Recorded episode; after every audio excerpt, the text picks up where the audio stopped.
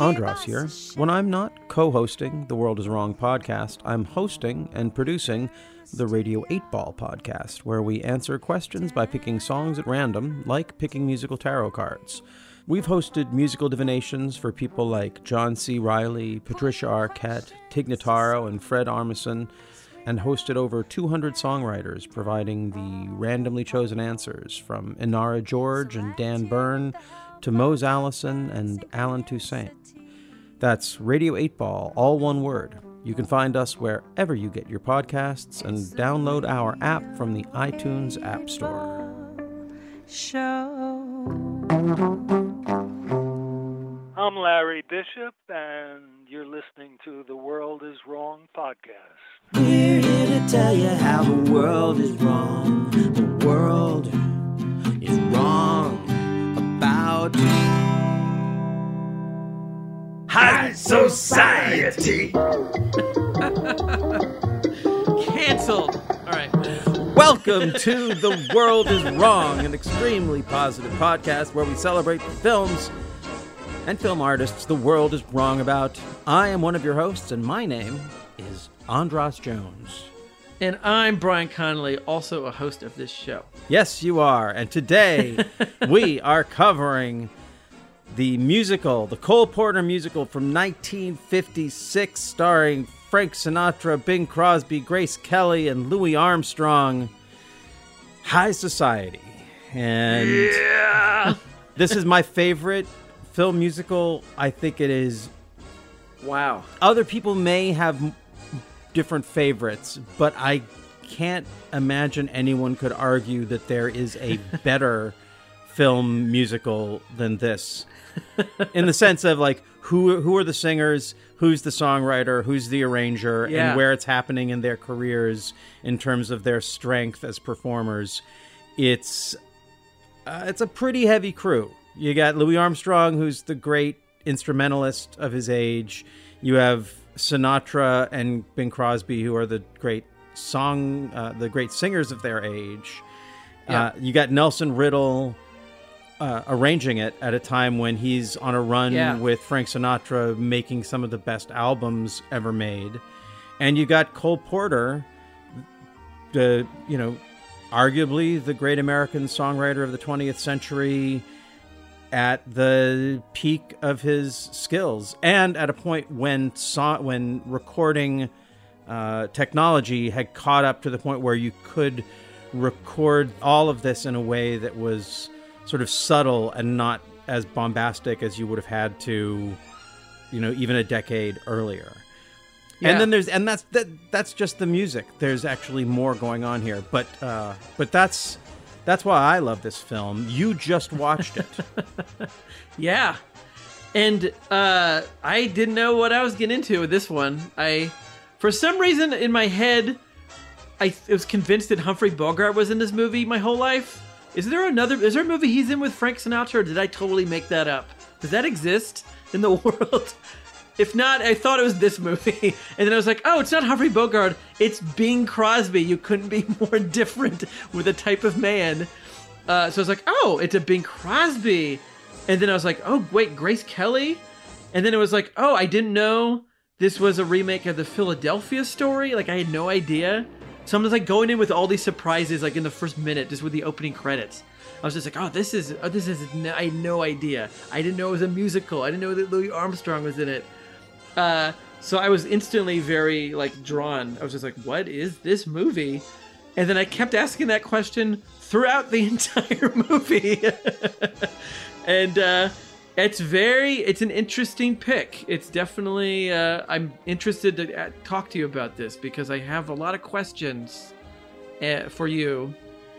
Um, and yeah, so I'm just, I'm excited to, yeah, there's a lot of things in this that kind of made me go, oh, wait, like a lot of like, I'm getting comfortable watching this delightful comedy musical, and then there's things that make me sit up and I'm going, wait, what? Wait, what? so there's a lot of that going on where I'm like, Yep. I can't totally, like, I can't totally tune this movie out. I can't just be like, this is just a nice thing to relax to on a morning. Like, I, I watched this while I ate breakfast, and there was every few minutes something where like, oh wait. And I rewound it a bunch, be like, did I miss something? Like, is there like what's going on here? And so there was a lot of that, uh, in a good way. so it's, full of surprises. Uh, yeah. So Well, let's let's let uh, let's let Louis Armstrong welcome us into this film, and then let's come back and unpack it.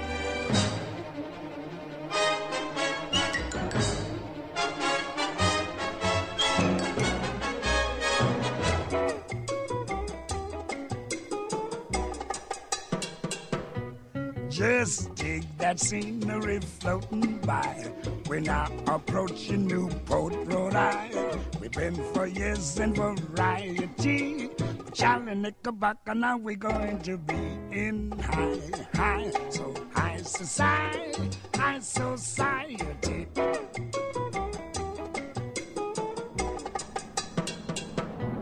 I wanna play for my former pal. He runs the local jazz festival. His name is Dexter, and he's good news. But something kind of tells me that boy is nursing the blues. And high, high, high society, high society, high society, high, high, high society, high society. He's got the blues cause his former wife begins to borrow a brand new life. She started lately a new affair, and now the silly chick is gonna marry a square. Higher, higher, so higher society, higher society. Square tell well, higher, higher society, high society. But brother Dexter, just trust your Satch. Stop that wedding and kill that match. And toot my trumpet to start the fun. And play in such a way that you'll come back to your son. And high, high, high society. In high. Bates, bates, bates, bates, don't. So sad. Yes. Can you dig old Satchmo swinging in the beautiful high society? End of song, beginning of story.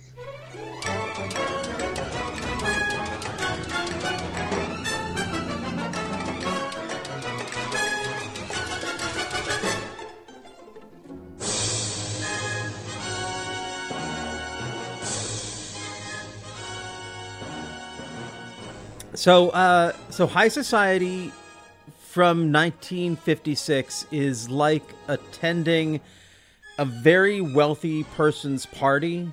All their stuff is the best, and you love it. But there's something just a little bit creepy about everything, and you can't tell if it's actually creepy or if you're just kind of too low rent to get it. Like you're kind of like Frank Sinatra and Celeste Holm are in this film. Like you're just prejudging them. But then, as years go by and you look back on it, you you realize, yeah, that was Bruce was creepy. Yeah, I mean the, the the dinner was great. The entertainment was fantastic. Everything was beautiful and amazing. But yeah, there was some there was something weird going on there. and I feel like this is kind of a haunted film. It's beautiful. It's kind of like Sinatra's records from that era.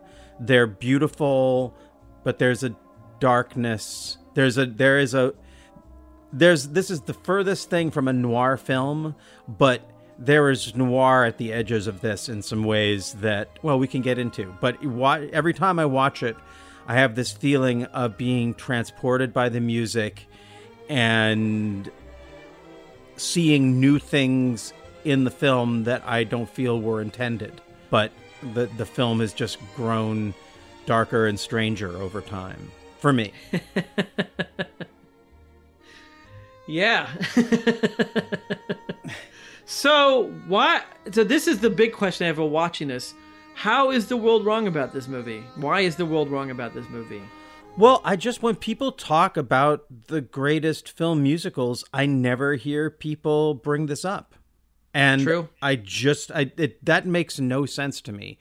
Like I'm trying to think of if it was like 1966 and the Beatles uh, like Lennon and McCartney wrote a musical and if it was arranged by Burt Bacharach and it starred Bob Dylan and Elvis and the Jimi Hendrix ex- uh, Hendrix experience, like that would be terrible. like you know, it would it would. I mean, but that's how much star power at the height of their abilities is going on here, and yeah, and and you have Sinatra's band leader Nelson Riddle handling this music, so it feels like all of those great Sinatra recordings of that era.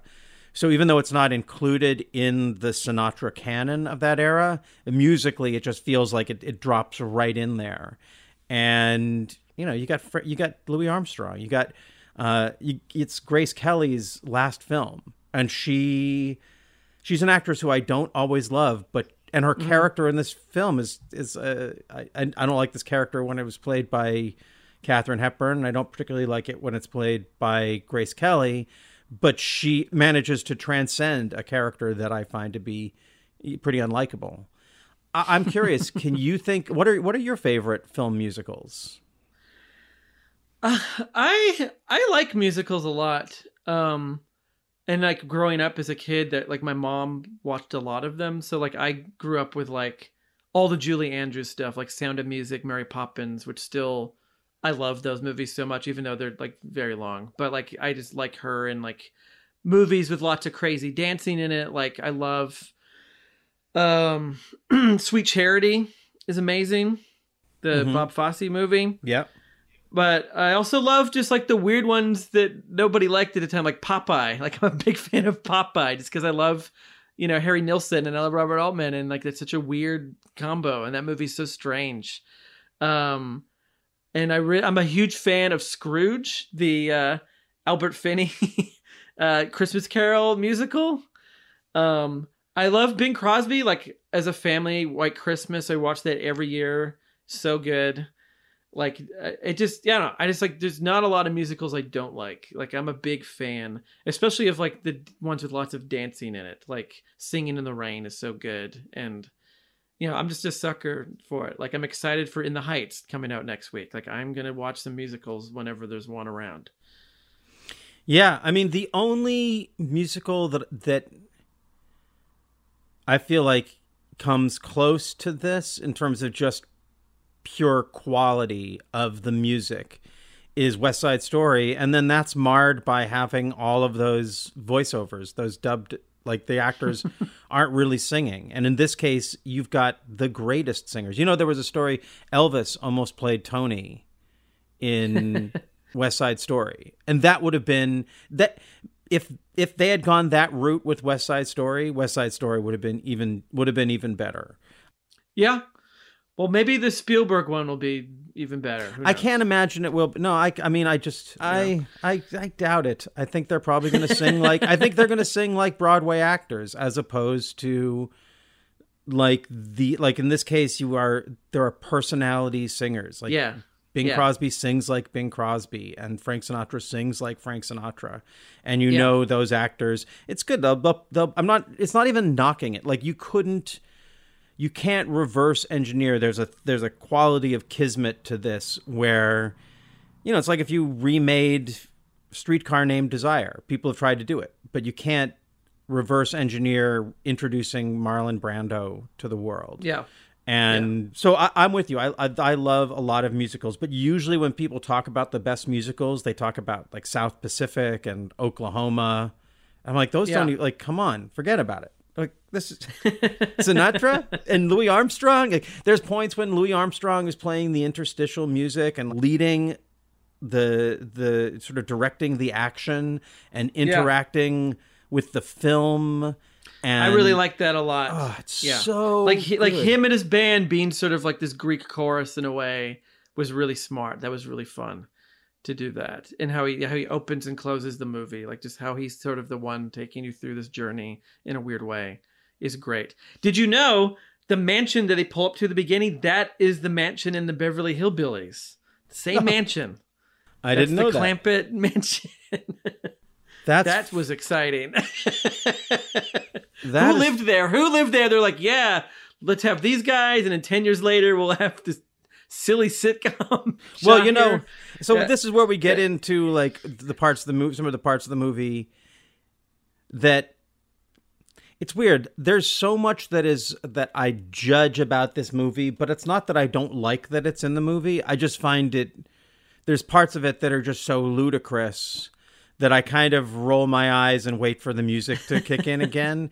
And parts of it is like the the sort of oh these poor rich people being be, they're just they're, they're getting taxed too much they can't afford the upkeep on their mansions Yes, yeah. and i feel like yeah well that's the those are the people who uh, who rented their their place out to the Clampetts Beverly Hillbillies. You know, we you can't- want to just board it up for 20 years. You want to like make some money. Where we headed anyway? the Graveyard. I'm not ready. I thought I'd show you the playground of the rich, the graveyard of wealth. Oh, for that I'm ready.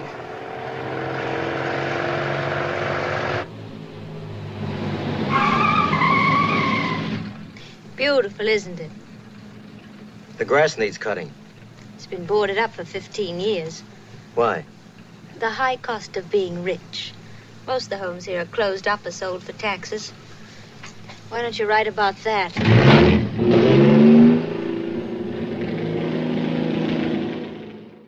So yeah, let's. I mean, I want to talk a little bit about the production of this. I, as far as what I know, I have what I've been able to piece together. So, thinking about Sinatra, he has a run that starts in 1953 with uh, with from here to from here to eternity coming out that basically turned his career around. We've seen the story uh, depicted in The Godfather, and whether whether or not you believe the legend, that's that's what that's about. And this is and Yeah.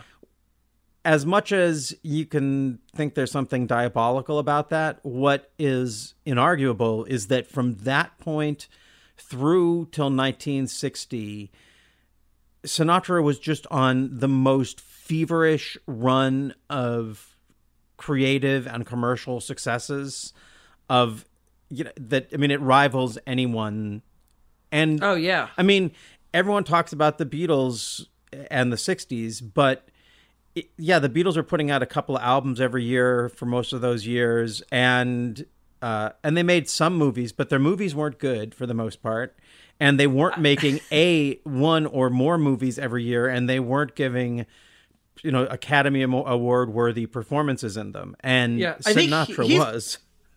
He's got to be the. I can't think of anyone else like this, where it's like you are making some of the greatest albums of all time while making some of the greatest movies of all time simultaneously, nonstop.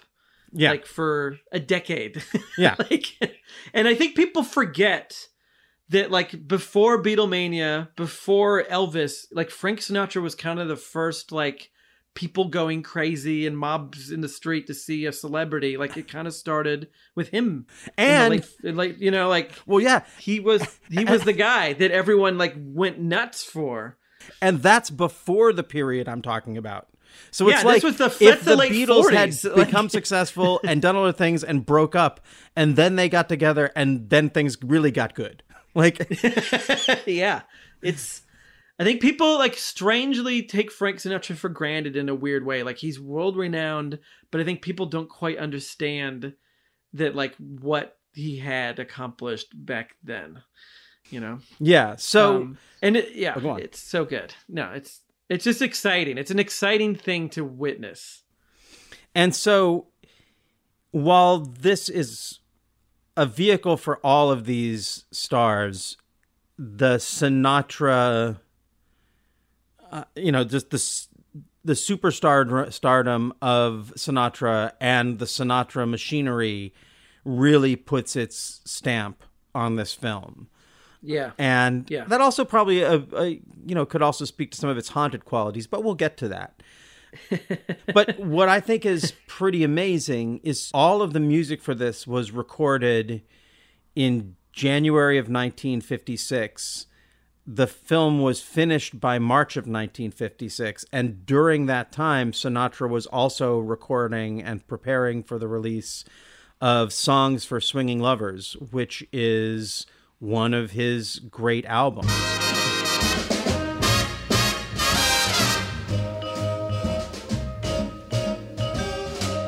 You make me feel so young. You make me feel so spring has sprung. And every time I see you grin, I'm such a happy individual. The moment that you speak, I wanna go play hide and seek. I wanna go and bounce the moon just like a toy balloon. You and I are just like a couple of tots running across a meadow, picking up lots of forget me nots. You make me feel so young. Just the idea that you have Louis Armstrong's band and the Nelson Riddle Orchestra and all of these singers gathering in January of that year to record all this music that then they were clearly filming to. And I think that's one of the things that I love about this film. It really does feel like a music first film, and the director is directing to the music uh, Yeah. more than more than the other way around. And even Grace Kelly, who's not a professional great singer, they used her voice and they didn't bring in some other, you know, some other vocalist to dub her part. And I feel like that also really gives the film a kind of singer songwriter authenticity to it, even though they're not the songwriters, but there's a way that you hear the voice coming out of the person who's actually singing it. And they sang it like earlier that could have been singing it earlier that month so though these performances are already in them so when they're singing mm-hmm. it just doesn't have that quality that a lot of musicals have where when the music kicks in the the whole vibe of the world changes like that you can Yeah, yeah. they're clearly they go when they start singing they go into sinatra land or bing crosby land and you can tell that it's a produced track but it doesn't have that jarring effect that a lot of musicals have And then, like, I think because of who it is, too, it's just sort of like in my mind, I'm like, well, of course, Frank Sinatra and Bing Crosby are going to start singing to each other while they're drinking. Like, what else would they be mm. doing? like, yeah, that must happen all the time. like, it's. It doesn't feel. It doesn't feel like oh, this is weird. This is like the reality is paused for them to sing. I think it also helps that it's like Louis Armstrong's band, like they're playing for this jazz festival. Like it's, it's the music is incorporated into the movie where you imagine that everybody's hearing the music in the movie. It's not like some weird, yeah, other time moment, like out of time moment. Like it is like a thing that people are like experiencing in the film in a way. so let's there are things to be critical of this film and we're going to get to them but i want to just kind of walk through the musical numbers because i feel like that's where the that's where this film is just so great so Yeah. uh you you heard louis armstrong's opening they come in on this bus playing their music on the bus they're playing the it's actually the louis armstrong band what do you think about that Uh, that was the great. That's great. Like I love Louis Armstrong so much. Like he brings me such joy. Just like a second of his voice, any of his music is the best. And just having them be the the opening and having them basically like looking into the camera and just being like, okay, here's this movie. it's so good. And having the band kind of come in, like having these guys on their tour bus come into this like rich neighborhood, pull up in front of this mansion. I think the guy like like I think they even asked like, is it okay we go through this door? Is it like the back door or whatever? And then Bing Crosby lets them into this insanely huge room. and it's just like, okay, you're gonna be in here, and this is where you're gonna be. And you're gonna practice for this this uh, music festival. And it was just a great. It was an exciting way to open the movie. Um, yeah, Yeah. It's, it's when you knew like you're in good hands with this movie. Like this movie is gonna be okay because Louis Armstrong must have more than just this song, I'm sure. So you're like, okay, I'm gonna sit through this movie. and there's like um so I love Louis Armstrong too, and just to put it in his in historical context, this would have been this is 1956, and this is after Miles Davis and Charlie Parker, and the next generation of jazz performers has sort of emerged. And this is a time when Louis Armstrong is getting criticized from some for sort of catering to a white audience and being uh, you know, just sort of playing a kind of uh, black cliche that other that other people found, I don't know, injurious in some way, and it's it's hard. That's one of the haunted things about this film and watching it is the the double feeling of, oh, this is so good, and oh, does this hurt? Is this hurting him to do this? Is he is he as is he as happy doing this as he seems? As should I be enjoying this as much as I am? It's so good. it's so good, and it does kick off for him. He, you know, unlike some other people who are in this, where it's kind, it's kind of the kind of the end or the last great thing they did on film. He goes on a run of uh, of playing himself in a bunch of other movies after this. He's in Paris Blues as Wild Man Moore, a film that I really like, directed by Martin Ritt. Uh, he was also in a great film that I uh, I saw recently called A Man Called Adam, with um, Sammy Davis Jr. and Cicely Tyson and Ossie Davis. So he ended up acting in a lot more films. There's something about this and just his role in it that yeah, it's just it's like the rest of this film. It's a joy when it first happens and the more you look into it, the more there's this abyss of not knowing that opens up where you sort of have to like, okay, well, how do I feel about this when I think about it? When I don't think about it, I just want to enjoy it, like a good, good song. But when you do think about it, you're like, well, what what ghosts is uh, Louis Armstrong smuggling into this film, uh, just by with his mere presence? There, it is. I, I think it does lend the film, particularly his horn playing, it lends the film this deep authenticity that it wouldn't have otherwise. But Mhm, it's sure. it's not cheap and it's not easy. And uh, did you have did, now you uh, you said you have questions for me, and I will get to them if you. But it was that one of the areas that brought up concerns for you. What Louis Armstrong? Yeah, or just the way he No. the way he plays uh, the black the ultimate black friend to to Bing Crosby in this. I mean, I I just like him so much. I'm just like, well, here's the guy that basically invented jazz. He, you're Yeah. right. This is a time when this is a time when he wasn't really considered cool, and his music was considered kind of old fashioned, and it wasn't part of the, you know, the newer, cooler stuff. And this is like in that moment, yeah, between like a Charlie Parker and a John Coltrane, and like when jazz started to get was changing, you know. And Malcolm just- X probably I- didn't like this film. I'm just saying. but but he I've he I there's something about him that I really like. There's just something that I find really charming and funny and he's just an amazing, you know, uh, musician and I don't know, I just feel like there like I had a I took a jazz class in college and the teacher was a guy who played bass like back in the 50s or 60s with jazz people. And he was always like he was a big champion of Louis Armstrong because he was like yeah he was like there was a time he wasn't considered cool.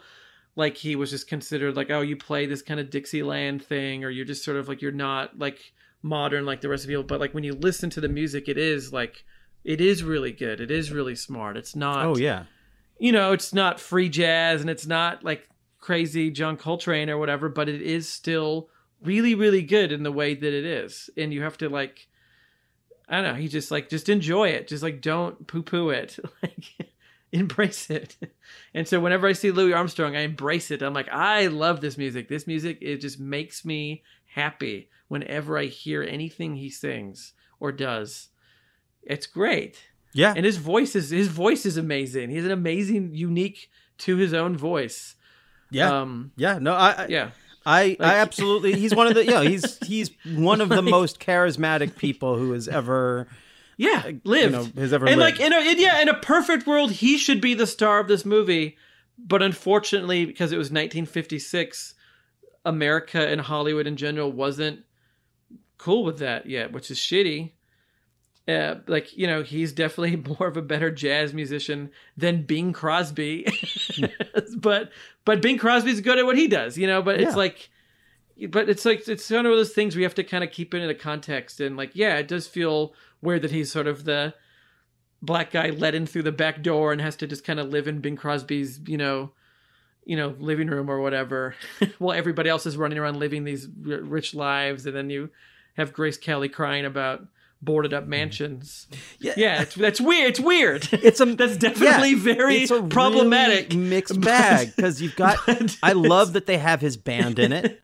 I, it's Yeah. fantastic that his band are there, but then sometimes when you see them, there's just a lot of there's just a lot of smiling, a lot, a lot of a lot of a lot of happy, you know, happy, happy black faces in a situation where that wasn't, you know, that was a little bit. Yeah, it just, it's just, it's haunted, and it's haunted by history, and you can't take that out of it. So, like the other big number that Louis Armstrong has in it is with Bing Crosby on Now Yeah. You Has Jazz, which a, So a, fr- a friend of mine once twenty like I told him that I loved this this uh, musical at one point years ago. A, a very sophisticated musical friend of mine. Was like, "Oh, but that scene, it's it's musical blackface. It's just it's it's minstrelly." Dear gentlefolk of Newport, or maybe I should say hats and caps, I want you to lend an ear because, uh, well, I want you to hear some really shimmering sharps, and flats. For these cozy virtuosi, just about the greatest in the trade, are fixing to show you now precisely how, or approximately, jazz music is made. Well, you take some skins, jazz begins, and you take a bass. Man, now we're getting someplace. Take a box, one that rocks. Take a blue horn, New Orleans born. Ah, you take a stick with a lick. Take a bone. Oh, hold the phone. Take a spot. Cool and hot. Now you have jazz, jazz, jazz, jazz, jazz. A little dong song. Oh, that's positively therapeutic. Now you have and it, it kind of like I, I had never thought of that. And then when i then it's one of those things when someone points that out to you first you sort of feel ashamed that you didn't notice it. And then you sort of are like uh, you're kind of resentful that this person Yeah. has taken away something that you were able to enjoy in your ignorance before and now you can't. Yeah. and then eventually you kind of get to this point where i'm just going to enjoy this music like i can't it's I mean, this is in the is- background there's a there's i'm you- haunted by it but goddamn it's so good Like, you gotta wonder what Louis Armstrong thinking when you're like Bing Crosby's in front of me explaining what jazz is. now Like, you shouldn't I- should- jazz should- jazz should- jazz Like, sh- like, shouldn't Louis Armstrong be explaining what jazz is since he fucking invented it? Yeah. And instead you have Bing Crosby. Like, yeah, I don't. Definitely some red flags there. And I guess that, like, that is. Is it racist? Is it problematic to do the Louis Armstrong voice like I did it at the beginning of this? I always think, like, to me, that's not doing a racist black voice. That's Louis Armstrong's voice. He has this interesting voice. Is yeah, that okay? no, I mean, I think if, Should I have not No, I think there are singers who do Billie Holiday, like who do Frank Yeah, Sinatra, yeah. Do Bob That's Dylan. voice. If we did did a thing on Bob Dylan, we could do this. It's his, you know, it's not making, it's not offensive to Jews. Yeah. It's Bob Dylan's voice. Jews don't sound like that. Bob Dylan does, uh, and he doesn't even sound like that. This is a very, very, very I bad mean- impression of him. It's. I mean, you, you can also say it's the Louis Prima voice, I guess. It's or like and it's the singing Tom voice. Waits voice. Tom Waits. Tom Waits stole uh, it, you know. So Buster Poindexter. Yeah, that, that kind of that great gravelly, like. I just love it. Yeah. I love hearing it. I love doing it. Well, you know, as one white guy to another, I give you permission to do that voice. I guess I don't. like, uh oh, we're both boy. canceled. No, Um, I, I I think I, I I I I wouldn't hold it against anyone who heard us doing that and were was like, Yeesh. I think that's the feeling of this film. I, think you know there is something Yeah. about this film Uh, that when you engage it, there's an Yeesh factor. But god damn, the music is so good, and it's not like you have Louis Armstrong singing with a bad singer in this. Bing Crosby is one of the great singers, probably the first great on microphone pop singer ever. Yeah. And so, you know, he has some cred to be on that stage. Probably shouldn't be standing in front of Louis Armstrong, but at least Louis Armstrong isn't standing next to a total dud. He is there with one of the great singers Yeah. of all time. So, Yeah. and they ended up working together a lot after this. So it was a uh, a fruitful relationship for the Yeah. both of them. Uh, um, so let's move to another one of the the standout songs, uh, and it's with Frank Sinatra and Celeste Holm, and we can talk a little bit about Celeste Holm. Uh, Who wants to be a millionaire? It, it they made it into a into a TV sh- into a TV show you might have heard of, but I'm gonna just say that I feel like the song as is better than the than the show. That's my opinion. Would I trade places with Miss Tracy Lord for all her wealth and beauty? Just ask me. All right, I will. When you trade places with Miss Tracy Lord for all of her wealth and her beauty, Well, you know, I can't help thinking about it. Who wants to be a millionaire? I don't. Have flashy flunkies everywhere? I don't. Who wants the bother of a country estate? A country estate is something I'd hate. Who wants to wallow in champagne? I don't. Who wants a supersonic plane? Who wants a private landing field too? Wait, I don't. And I don't, cause all I want is you. Who wants to be a millionaire? I don't. Who wants uranium to spare? I don't. Who wants to journey on a gigantic yacht? Do I want a yacht? Oh, how I do not. I don't. Who wants to tire of caviar? Um, who wants a marble swimming pool too? I don't. And I don't, cause all I want is you.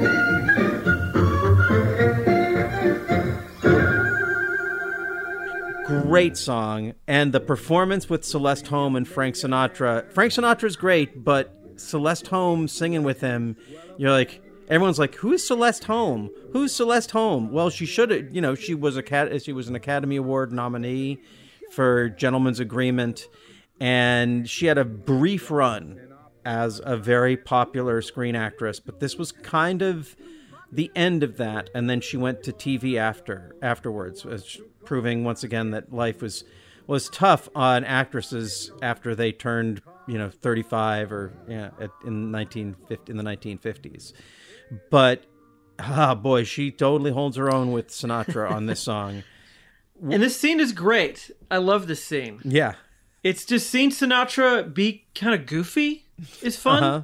Where he's like playing with all the props in the scene, like they're walking around this room and he's just like having fun and he's being kind of goofy. He's kind of like breaking out of his cool that he has or that you know of him and he's like and like and I kind of feel that way about this whole movie in a way.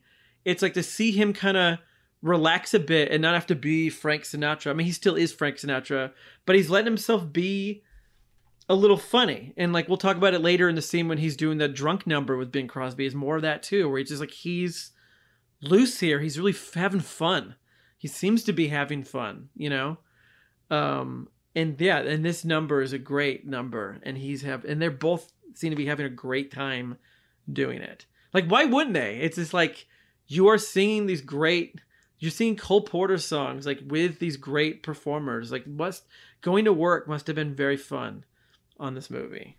Well, yes, and also a little bit fraught. Well, let's talk a little bit about the the the duet between Crosby and Frank Sinatra. You are still in love with her. Oh, don't deny it, buddy. I Wasn't going to. Oh? Does she know this?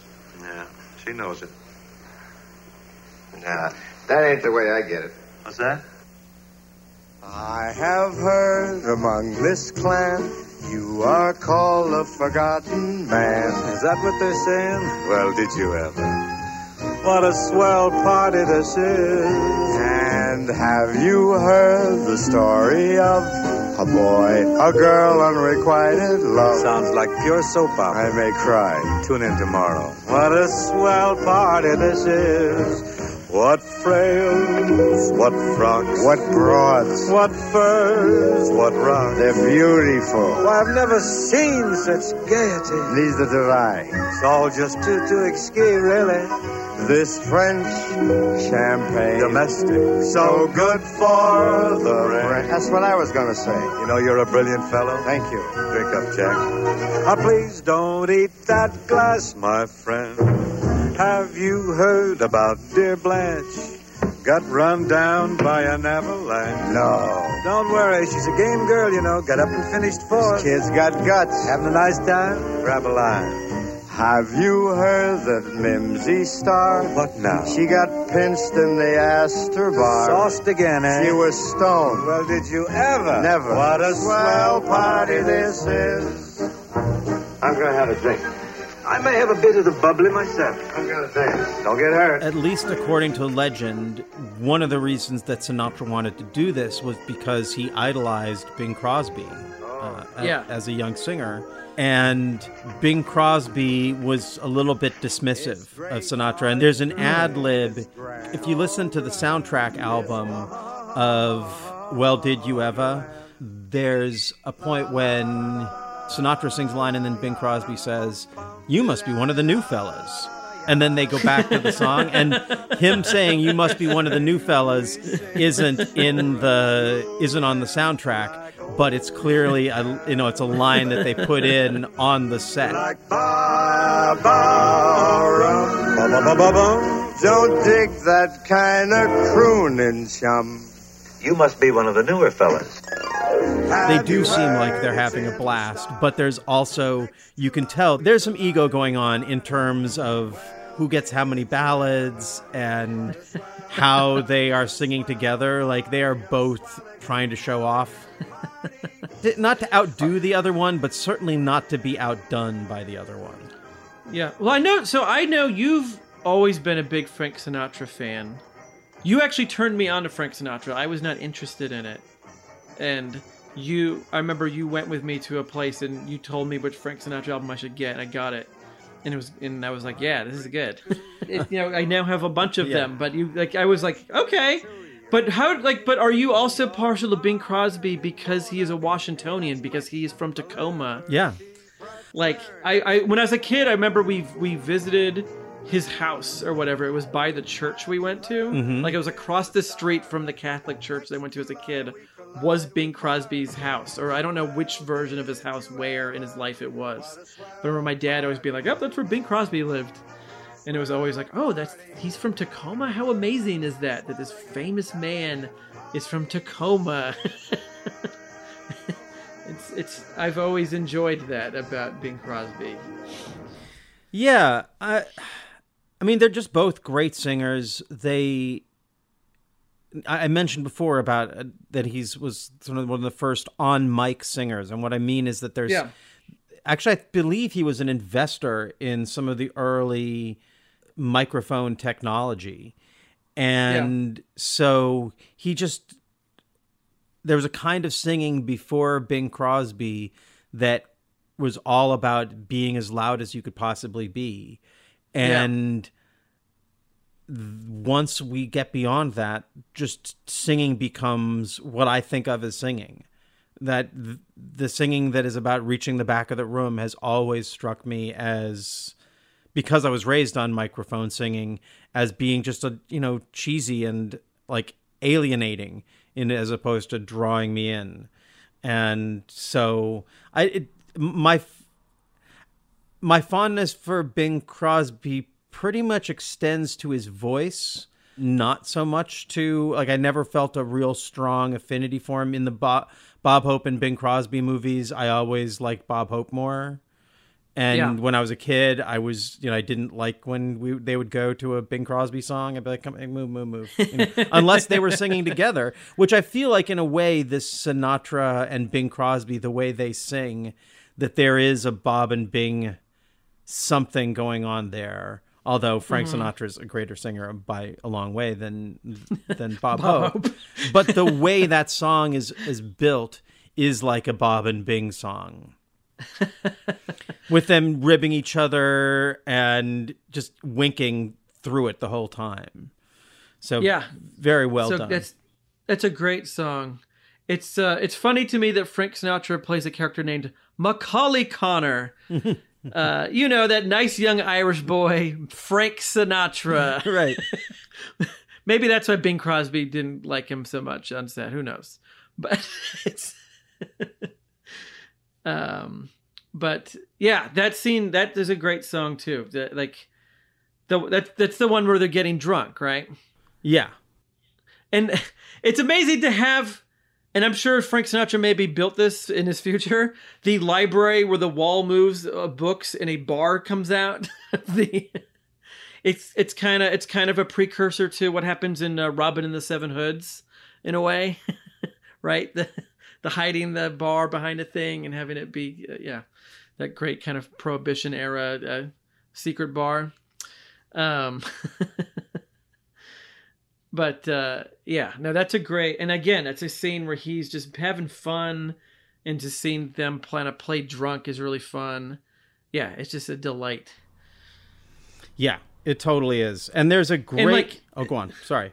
Uh, And just just this whole movie, just everybody's voice, like all these different voices, is so great. I think I just wrote in my notes really big, like these voices, like Louis Armstrong to Bing Crosby to Grace Kelly to Frank Sinatra, like all their voices are so great. Like you could just turn the image off, and I could just listen to them talking and singing because I love their voices so much. and the uber voice of Cole Porter, and just there, Yeah. the, like there's a line. One of my favorite. I have so many favorite Cole Porter lines, but the the one. So the the song "Have You Well Have You Ever," uh, "Have You Ever," is a, a call and response. They're going back and forth. So it's like. Uh, Frank Sinatra says, Have you heard that Mimsy Star? She got pinched in the Astor Bar. And, you know, he, he's squeezing a little, he's smuggling some ass into the line without actually saying it. And that's a song from an earlier musical, but I love that they brought that one in for this. There was just, there is something literally cheeky about it. And I love it. Yeah, that I noticed that. I was like, oh, they're really they're really sneaking, smuggling some stuff into this movie.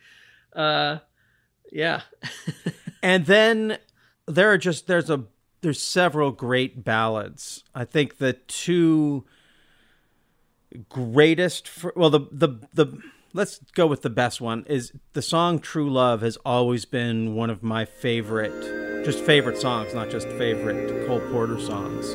Suntan, wind blown, honeymooners at last alone, feeling far above par. Oh, how lucky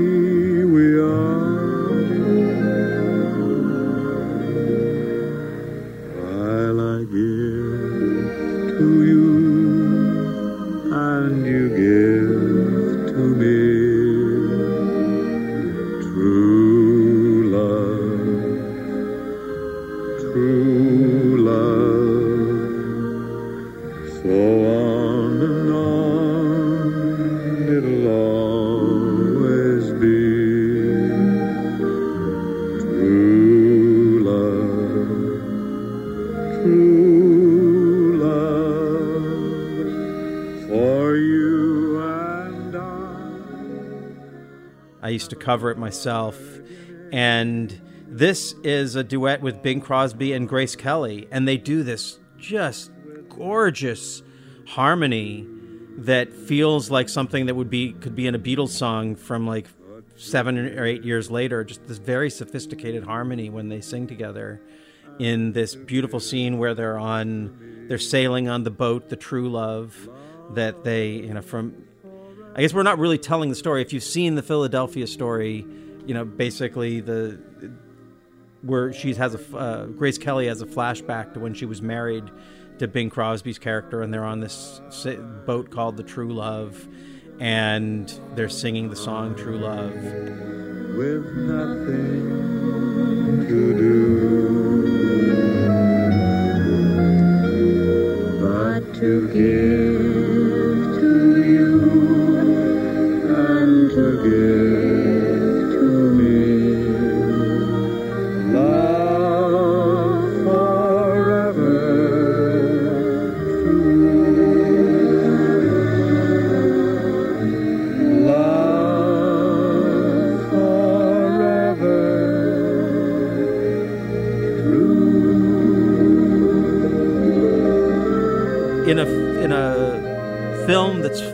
of amazing moments and better singers than Grace Kelly, I think that might be my favorite thing in the whole movie is that duet.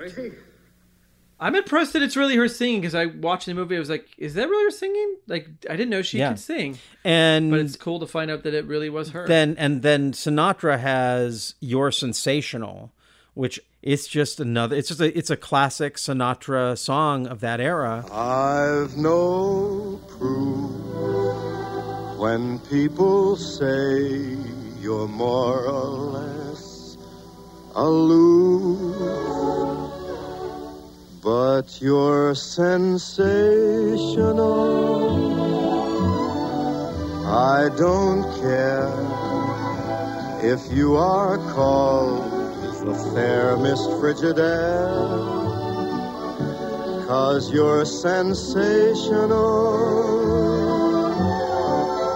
Making love is quite an art. What you require is the proper squire to fire your heart. And if you say that one fine day you'll let me come to call. We'll have a ball, cause you're sensational, sensational, that's all. but kind of out of his canon. You don't really hear your sensational on best of Sinatra mixes or playlists, but I think it's it should be right in there with uh, with other songs from that era like Old Devil Moon or Under My Skin, which came out on uh, songs for Swinging Lovers that same year. Do you have any comment on those on those two songs? It's just they're just all great. Like this is just a music. Like some musicals will have a few duds in the movie where you're like, "Oh, I'm gonna skip this song. This isn't the best song. Yeah. But there's not a bad song in this movie, and they're all like from beginning to end, and everybody gets their great song more than once. It seems like. so it's like everyone gets to do a, like everything we've talked about so far. These are all great songs, great numbers. It's just it's just solid. Like I see why you think this is one of the best musicals because it's just like it's hundred percent solid. Like it really is. There's no fault in the music part of it at all. Yeah. Cause you're sensational, sensational. That's all. That's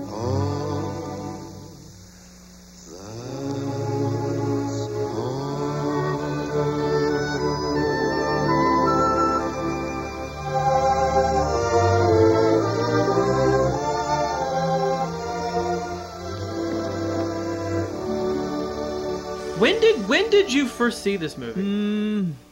How did you how what was the circumstances that you watched this movie? Did you watch it as a kid?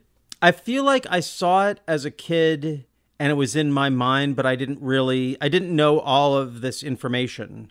And so it just was a thing that I had seen. And then when I was in college, I did a paper, uh, a comparative study of Cole Porter and Woody Guthrie as troubadours of their class. And so Hmm. I got really into looking at Cole Porter.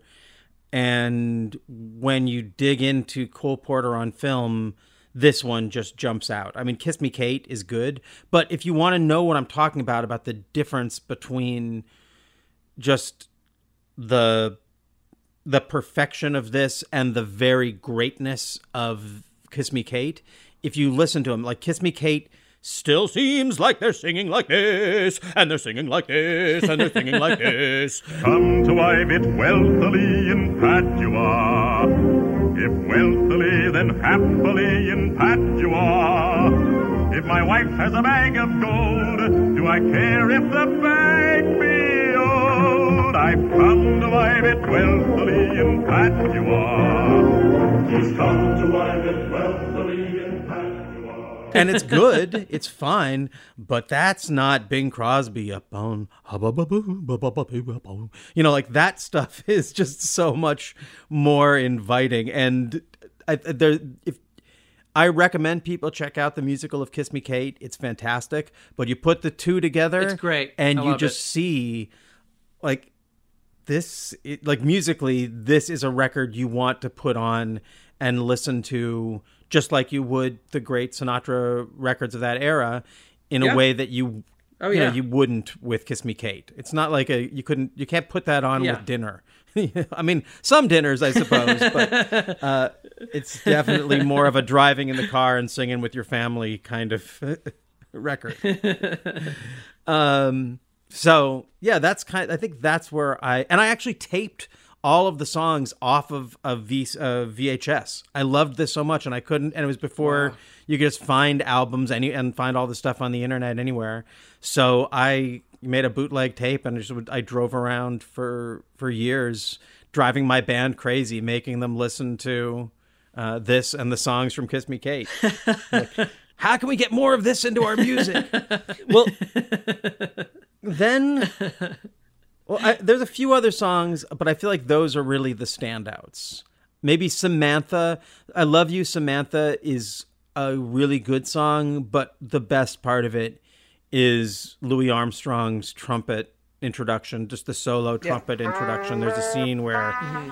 there's a Yeah. transition and he starts playing and then it cuts to Bing Crosby just sort of singing to himself while he's getting dressed. And again, it's just there's that he's not you know proclaiming this song. It's a very internal feeling like we're we're brought into his world. Da, da, da,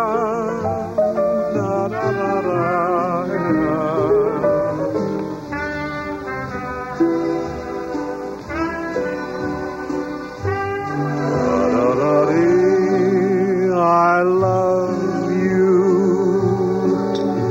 Samantha,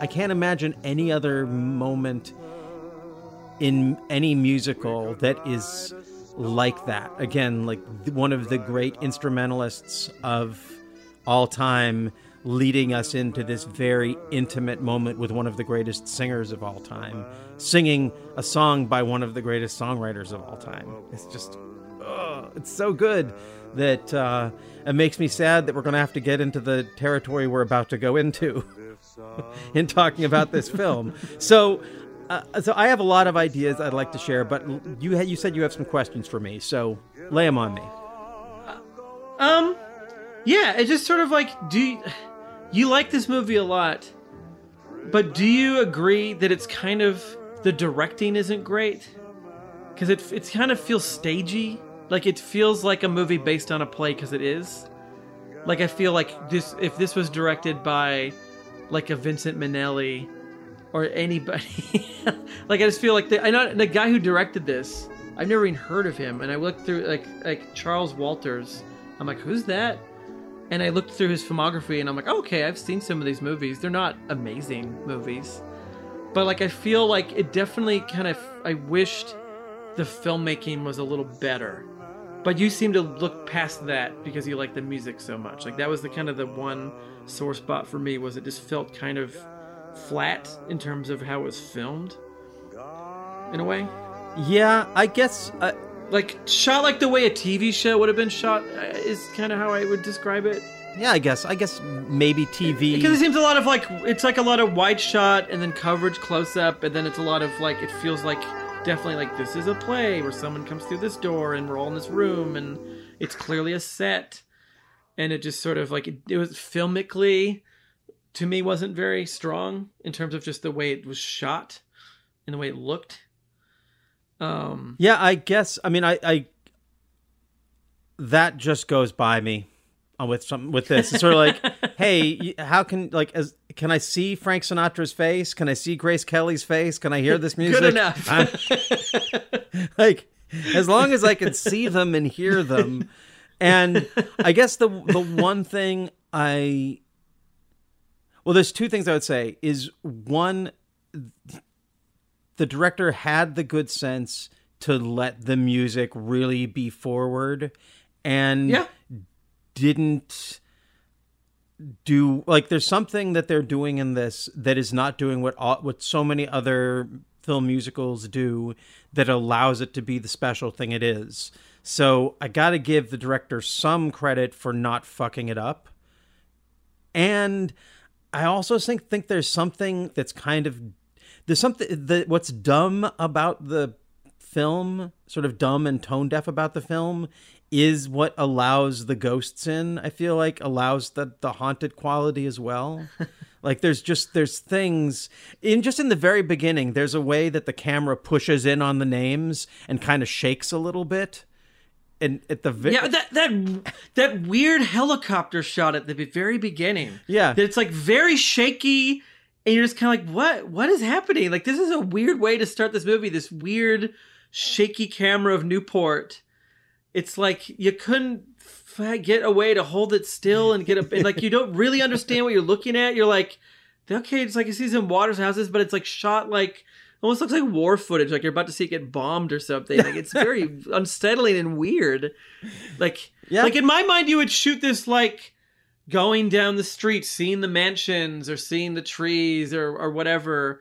But like that weird shaky helicopter shot at the very beginning was so strange. And even before that, this movie, I've never been unsettled by a movie during its company logo. Yeah. That is not that is not the normal Leo the Lion. That is a different lion. That MGM logo at the beginning, his he has like a shaggy beetle haircut. Like he looks like the the haircut that Tina Turner had in the 90s. Right?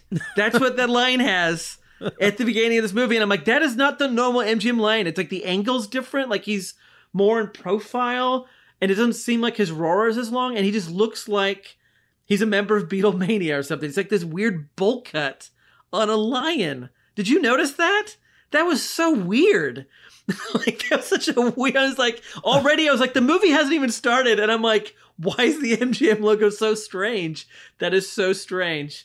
Um, and then it went into the helicopter shot. I'm like, I don't know what that. This is so weird. And so that was like the beginning was like, what the fuck? And then I do I I had to rewind the movie after it finished because I was like, wait a minute. Wait, I'm supposed to think she gets back together with Bing Crosby? Like what did I miss? Like what did he do to make it so that's what happens?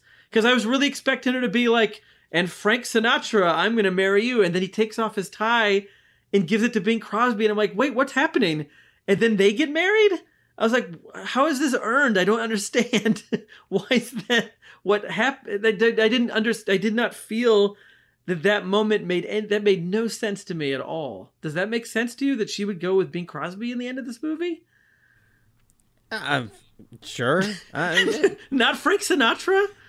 It Uh, seemed like there, well- there's actually the thing is there's like the the Bing Crosby Grace Kelly stuff is funny and it has that kind of screwball comedy sort of like they don't get along but they love each other and they get along and they don't get along and it has that but I feel like maybe because it's the casting of Frank Sinatra but like when it's her and him together they're on fire you know like I just Mhm. feel like there's there's some chemistry there and like I want to see them together and when he come when they when he comes in carrying her and she's all wet because they went swimming and they're a little tipsy, I'm like, oh, this is great. And then his whole like when he's trying to be a gentleman about it afterwards, and like that whole scene where he's defending what happened to her hus- her husband to be. And then it keeps all goes to the end, and all of a sudden it's like, and now you're gonna be with Bing Crosby, and I'm like, no, no, no, wait, she should be with Frank Sinatra. This doesn't make any sense. I just didn't understand. I couldn't wrap my brain around it. Because it seemed like he was just sitting always in some other room, being like, "What's going on over there? Oh, they're having fun." Like he didn't seem like he and her were like leading towards that moment. It was very weird. Yeah, the uh, Like I get more if it's like Cary Grant, like that I buy, but when it's Bing Crosby, I'm like, I don't, I don't really understand what's going on here. like, yeah, yeah. There's she should be with Frank Sinatra. Well, you know, the thing about her choosing Bing Crosby is well, the at the end of this film, it's definitely suggesting that girls should marry their fathers. I mean, in in a, this is the height of Freudian psychoanalysis in the culture in the late 50s. And so I don't know if that's intentional or if that's just peripheral, but at the end of the movie, the whole point, her whole growth is that she forgives her father for his philandering and forgives her mother for forgiving her father. And her big act of growing up is to choose to marry the guy who is most like not just her father, but just like our screen father, Bing Crosby. Yeah. instead of the lover or her husband. Okay, well, I, I still don't accept this ending, even with your answer. Uh, in fact, it makes me accept it even less, but that's fine. It, it just reminded me of like the end of like Pretty in Pink, where I'm like, no, you shouldn't be with Andrew McCarthy. What? No, you should be with Jon Cryer. Are we watching the same movie here? It just that doesn't make any sense. Like the movie doesn't understand its own chemistry between its actors. Anyways, Okay, okay. Anyways, Well, that was just my I- own thing. I mean, it didn't make me hate the movie. I just remember I was just so like, did I miss some pivotal scene where I'm supposed to buy that and I couldn't find it? And I was like, I guess it wasn't there. I guess I was supposed to feel a way that everyone else did that I didn't. Yeah. Yeah. um, and I guess the other question, the last question that I had for you, is where where do you kind of place this in your list of other Frank Sinatra musicals? Like this definitely must be your favorite one. But how do Oh, you, yeah. But where like what is sort of like the next favorite? Like after this, where would you go I for mean- the for the musical singing ones? I mean, my, Guys and Dolls is one of my Oh, favorite oh, musicals yeah, ever, yeah. and and I'm not as down on Brando in that role as other people are. Maybe we could do an episode about that, like the world is wrong about Brando in Guys and Dolls. in that film. I, I that that might be my other favorite of his. Okay, but none of like, it really is like there's such a big leap from all other musicals to this. like it's funny, I the only other musical that I feel like comes close and it's such a very very different thing is Hedwig and the Angry Inch. A great movie, a great musical.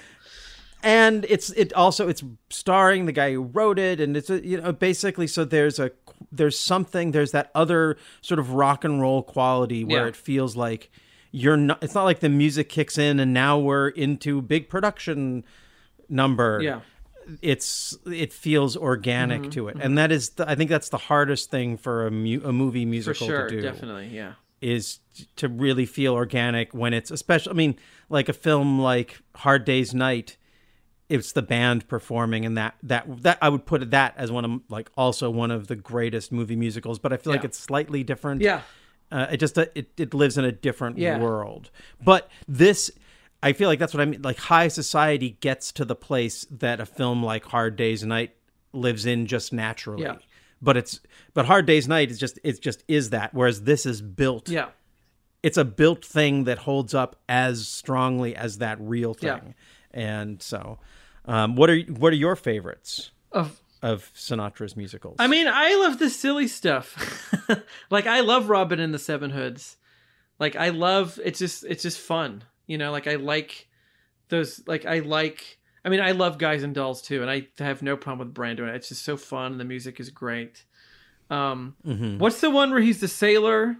Um the earlier one? Uh, Oh, not uh, on the town or what what's that one called? I think it is on the town. Is it? Yeah. yeah, on the town was uh, a musical. They they Yeah. were it was that musical. That movie's great. Does he sing in? There's he doesn't sing in. um Cannonball Run Part 2? No. No, I was gonna, in in some came running. Mm, no, that's my favorite movie of his, though. That's my favorite role of his. Yeah. like as acting goes, that's number one. That movie's a masterpiece.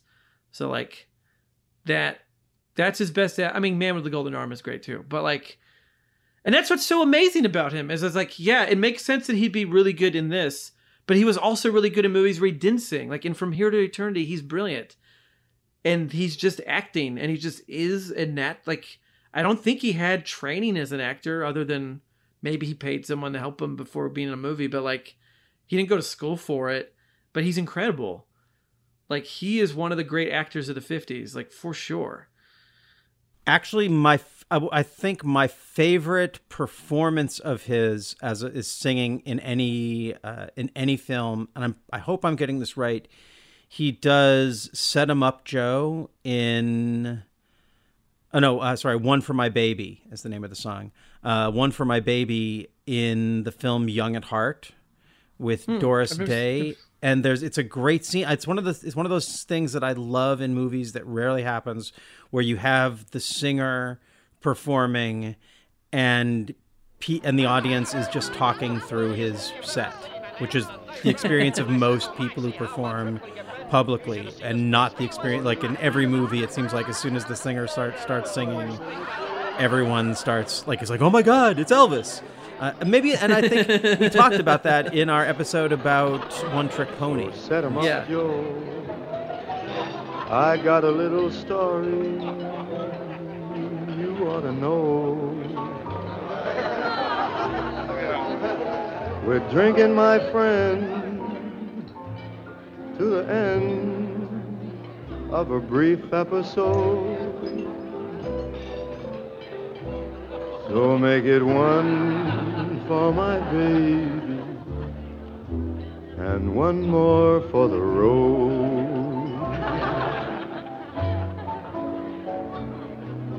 I got the routine.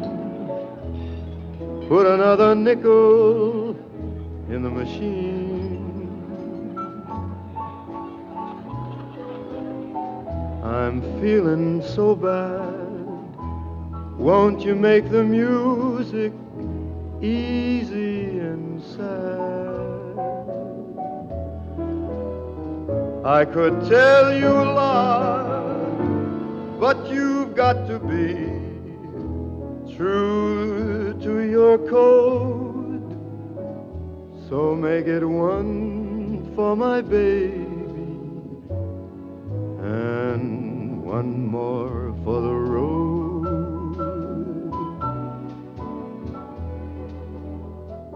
You'd never know it, but buddy, I'm a kind of poet, and I got a lot of things to say. And when I'm gloomy, you simply gotta listen to me till it's all talked away. Well, that's how it goes. And Joe, I know you're getting Sloan. Anxious That was to down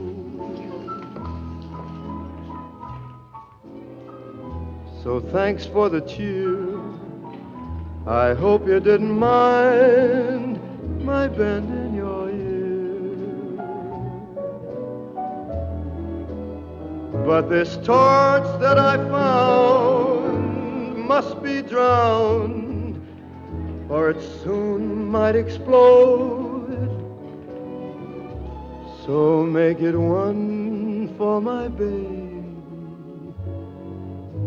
and one more for the road. The long, that long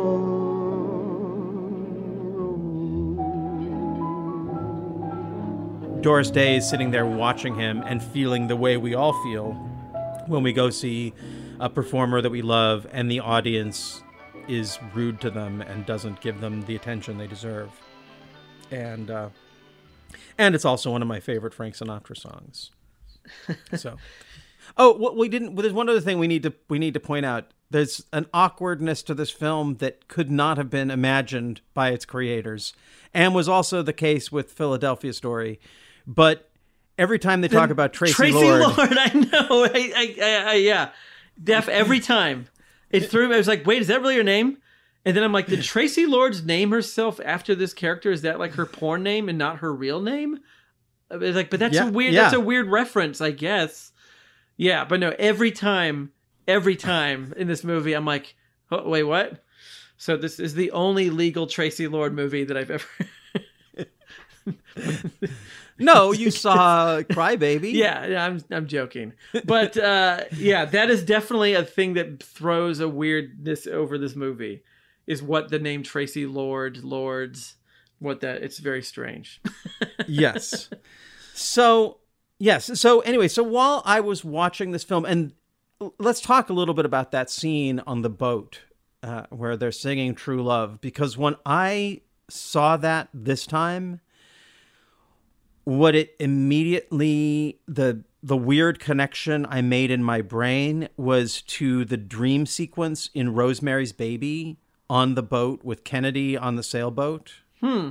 because he's kind of they're kind of dressed the same like it's it, the scene is at night and that the scene in the dream is in the bright of daylight but there's some weird sort of dream logic film dream logic Yeah. when i was watching it that clicked and then that spun me out into this whole way of thinking about this film that i haven't been able to shake and i'm hesitant to wade into it but let's just try Okay. so then I couldn't help but keep watching this movie from the standpoint of Mia Farrow. Because, of course, she would go on to marry Frank Sinatra. Oh yeah, And she would have been almost exactly the same age as the kid's sister in this film when this film came out. And she liked the character Tracy. She had a sort of notorious, famous philandering father in John Farrow.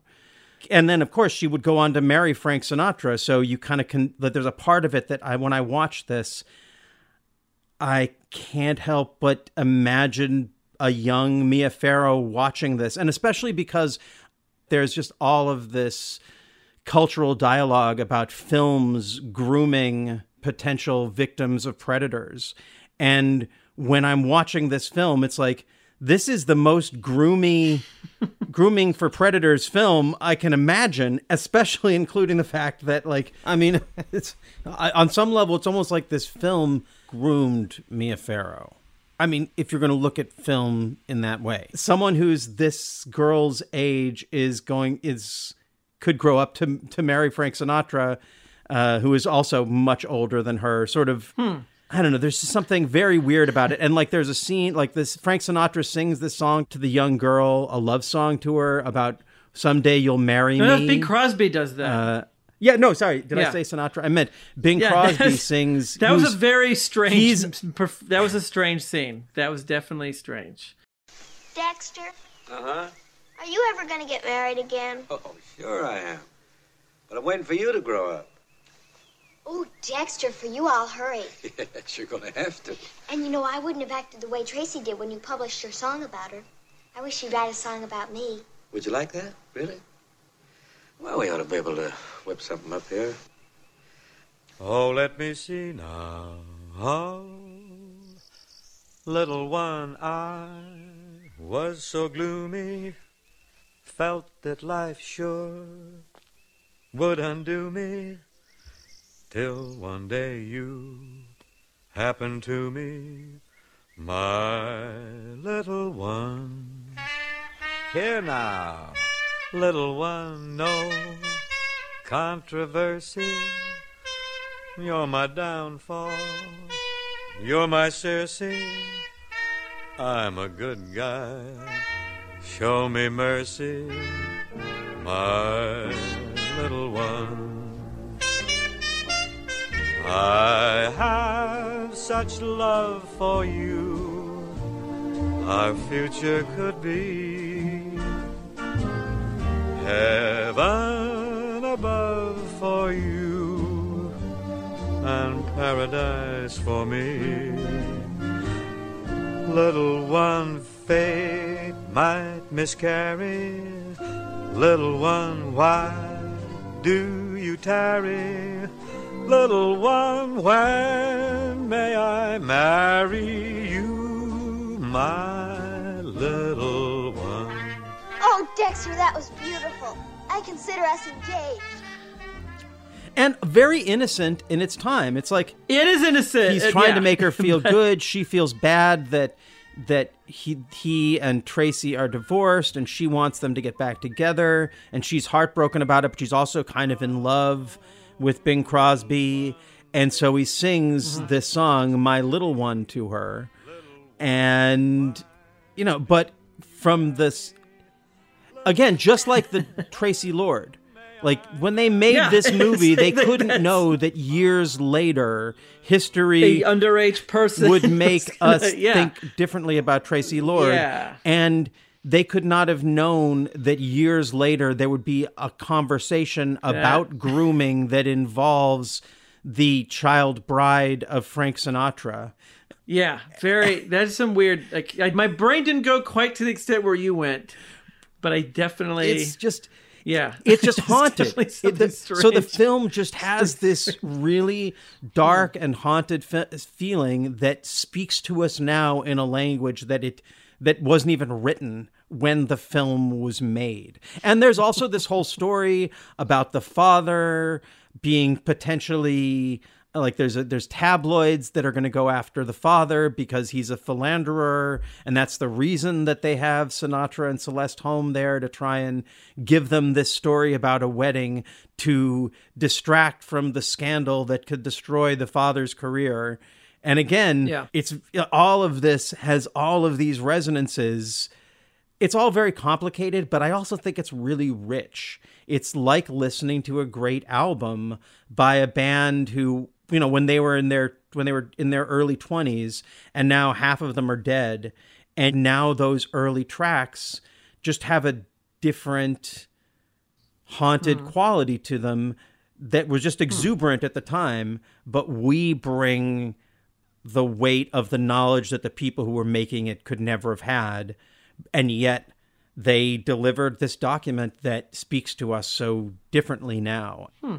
It sort of transcends whether it's good or bad or true or not true, but there is a deep truth to all of it. And I and I do feel like there's something about the great music like my own work with Radio 8 Ball has made me a big believer in music and film as a way of capturing and delivering synchronicity. And Mhm. this film just has that all over it. And yeah, I, I mean, I can't imagine a, another film that balances just totally light, pure joy and some really dreadful, nightmarish quality to it as this. Maybe there is another one, but I can't think of it. I mean, I haven't seen the day the, the clown cried. Maybe, maybe that achieved that level, but all this encoded racism that they that is not distinguished, encoded predatory stuff that is not distinguished or noticed.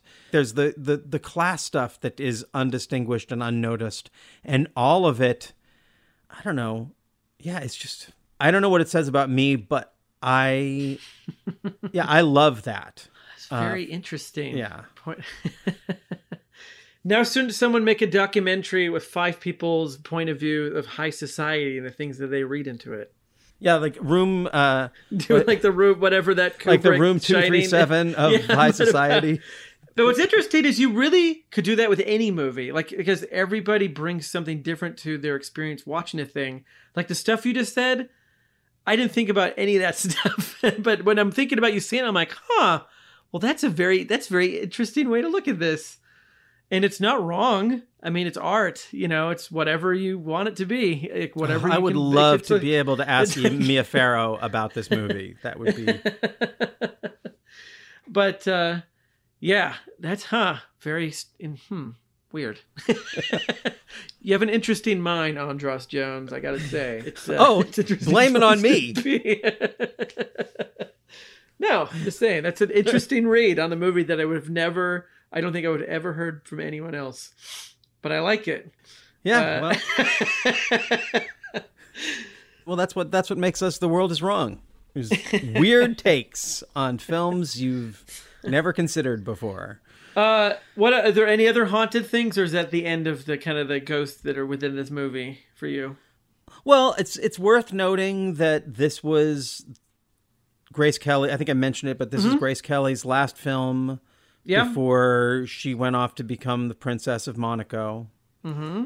and that also gives it some haunting Mm-hmm.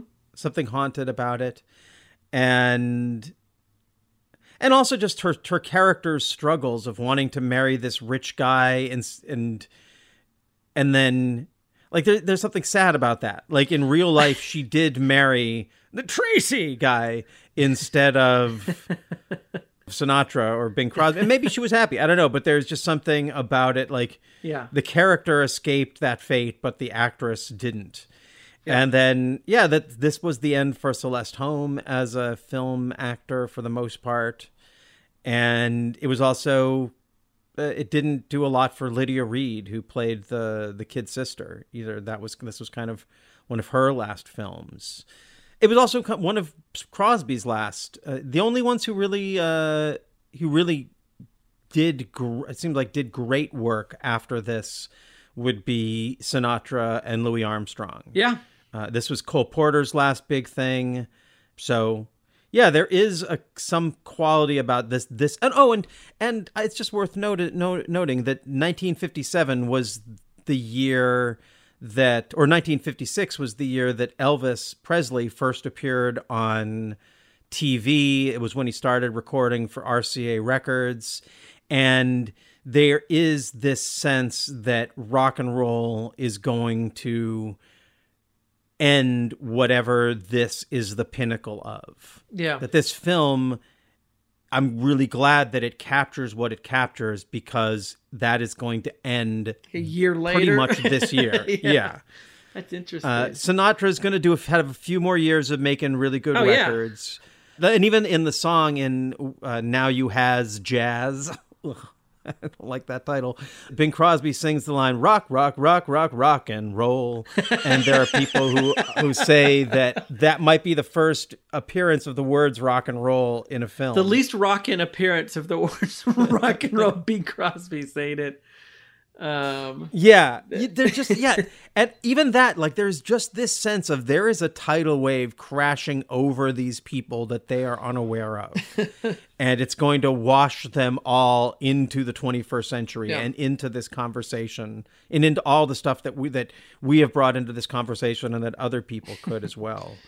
Um, Um, and I, it, that might also be what turns people off. Like, there might be something where people watch this and they they either aren't super into these artists or they aren't into Cole Porter or just that the the darker and more troubling aspects of this hit home closer for them and make them not want to watch this film as much as they'd want to watch West Side Story Yeah. or South Pacific or or something. But Yeah.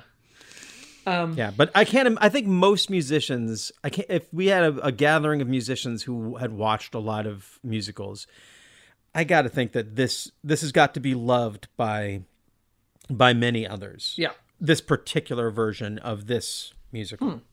The fun fact that I found about this movie had to do with its Oscar nominations because I always wonder whenever we do a movie for the show, and this happens with AJ and I too in our show, especially because he's obsessed with the Oscars. I'm always like, did this movie get anything? Did it, like, was this movie appreciated at all at the time, or was it hated, or what? And it got two nominations: one for original song for True Love, and one for best score by Johnny Green and Saul Chaplin. Um, didn't win, but the funny fact, this is the funny like asterisk under this. It was originally nominated for screenplay, but they accidentally gave it to another movie called High Society that was a Bowery Boys movie, came out at the same time, and the Academy wrote down, like, gave it to the writers, uh, Elwood, Elwood Ullman and Edward Bernds, who wrote this Bowery Boys movie, being like, here you are, the gr- best writers of the, but nominated for High Society, and it was the wrong movie. I don't know if that's ever happened before or since that they nominated the wrong people, thinking it was the other movie just because they didn't check that it's also called High Society.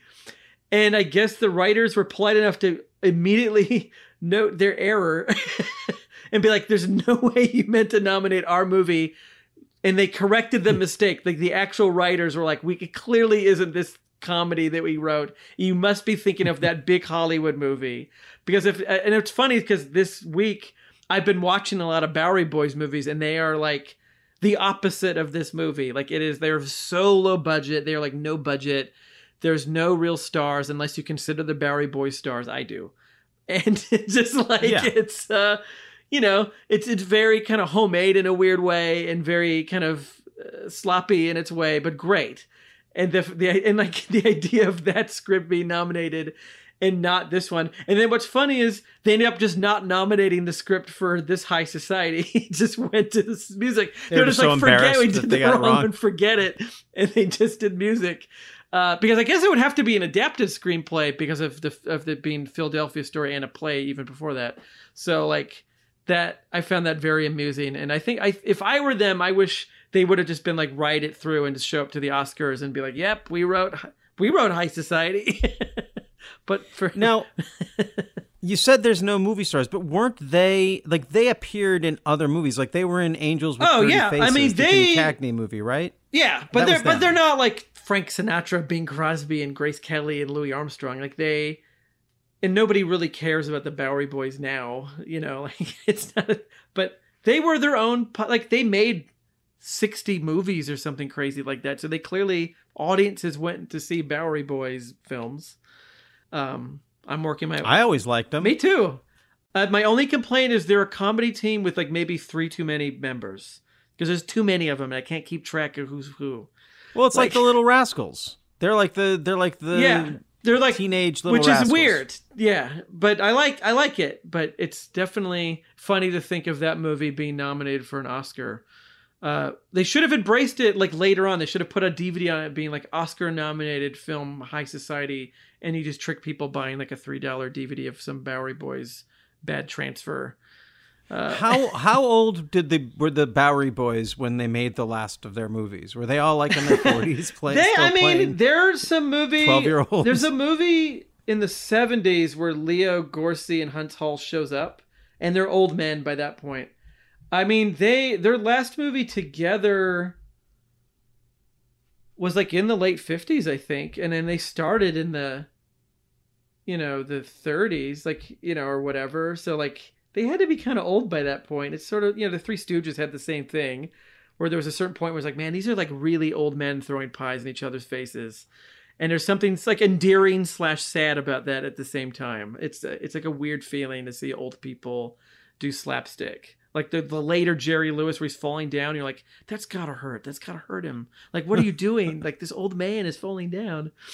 Uh, anyways, this is a tangent that, but like Uh, one thing I was curious, have you did you ever make the con- I always sort of felt like the actors aren't the same, but I as a kid in my mind because I was they were all in reruns at the same Yeah. time, I kind of felt like the Bowery Boys became uh, that the biker gang from the Beach Blanket Bingo movies with Arnold von Zipper and like I always felt like that was like that was like the Bow like they were doing the Bowery Boys like an updated version of the Bowery Boys. Yeah, Did you ever I mean, there's like several that? movies like the Lemon Grove Kids, that Ray Dennis Steckler movie is is definitely him riffing on the Bowery Boys. Like it was definitely it it had an effect. I mean, they were they made movies for decades, and so it definitely people grew up with it and it had an effect on them. And that that kind of way, that kind of weird thing of seeing kind of grown up, sort of grown up guys look like the little rascals is odd or just kind of be like we're this weird ragtag group of 20 year olds and so like that's gonna have a profound effect on people. So then like those beach blanket movies are great because those are all played by grown-ups but all wearing weird costumes and they're led by timothy carrier or whatever and it's just like an odd thing. I can totally see that for sure. End of story. Hi, I'm Bryan. And I'm AJ, And we have a podcast called The Director's Wall. examining a filmmaker's career film by film. First up was M. Night Shyamalan, then Francis Ford Coppola. Who's next? Is there anything to this whole auteur theory? Find out on The Director's Wall. Subscribe via Apple Podcasts, Google Podcasts, Stitcher, or your preferred listening platform. Hi, everybody. Sorry to interrupt this show that you're probably enjoying, but I'm comedian Kevin Dombrowski, who you probably don't know. Joined weekly by my producer, Adam, a little bit more well known than me, Hinniker. Say hi, Adam. True, he's got a point. Uh, dial it back. Each episode, I'll sit down with a very famous comedian that you probably do know, and if they're not famous, you probably know them anyway. And we'll break down what's happening in the world by making fun of all of it. This is Just Joking on the Paper House Network. No interviews, no arguments, just jokes. Now, back to your show that you were already enjoying.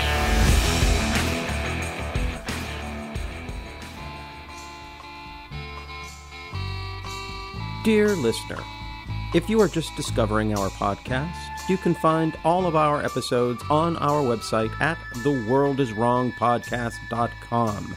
You can also write to us at contact at theworldiswrongpodcast.com or follow us on Instagram at The World Is Wrong Podcast. And now, back to the show.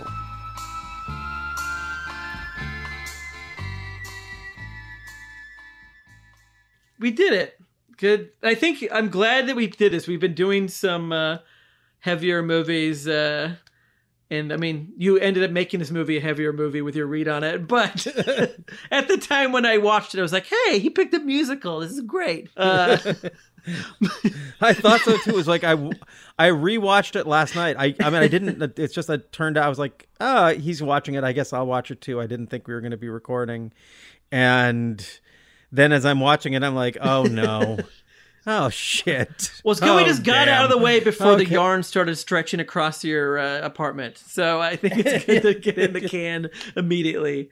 Um, so- yeah, yeah. I didn't want to sit with that for weeks. Just like, oh, I didn't realize this was Hollywood Babylon three. this is like, but yeah, no, this, uh, I'm glad to have watched it. And it was really, and then we rarely pick older movies. We should do more of that. We, I think we get kind of stuck in like the Yeah. 70s to 90s, but I think it's good to go back. Yeah.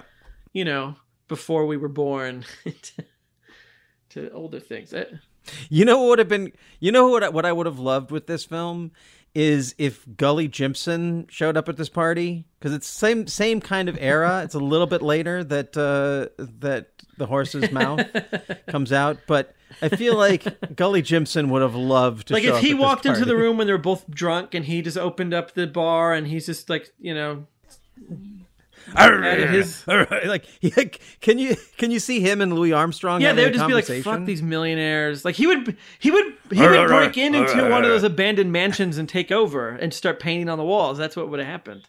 Yeah. Right. Or not the abandoned one, just someone on vacation. He would have just like when Bing Crosby's across the street at Grace Kelly's house, he's there, you know, drinking his booze and Yeah. painting his wall. Uh, yeah. so when we aren't doing the show, we have our own podcasts. You have the Radio 8 Ball show. I already did my explanation of it always, but I'll do it again. you have a show called the Radio 8 Ball Show. You're taking a little bit of a break, but you're I heard you're coming back soon perhaps. Uh, episode 667 maybe will come before uh, the summer has reached its middle. Is this is this a hope for fans? It could happen. It could happen. but but I want to I want to tell you a little. I want to tell you a little story. Okay. Bryan, that relates to this to this film we just. You covered. had Frank Sinatra on the first episode of your show. And what was the question that he asked? and did a Bing Crosby song answer that question? no. Oh, okay. Nope. Oh. Nope. nope. This. Is, I think this is a little bit cooler. Okay. So when I was a young actor, just moved out to Hollywood. I got I was at the I was taking acting classes at the Vincent Chase workshop. Uh, Bill Paxton was one of the actors Nice. at the workshop, and John Corbett, Ooh. another one of the actors Yeah. at the at the workshop, and other people. But I think those are probably the the two most famous actors.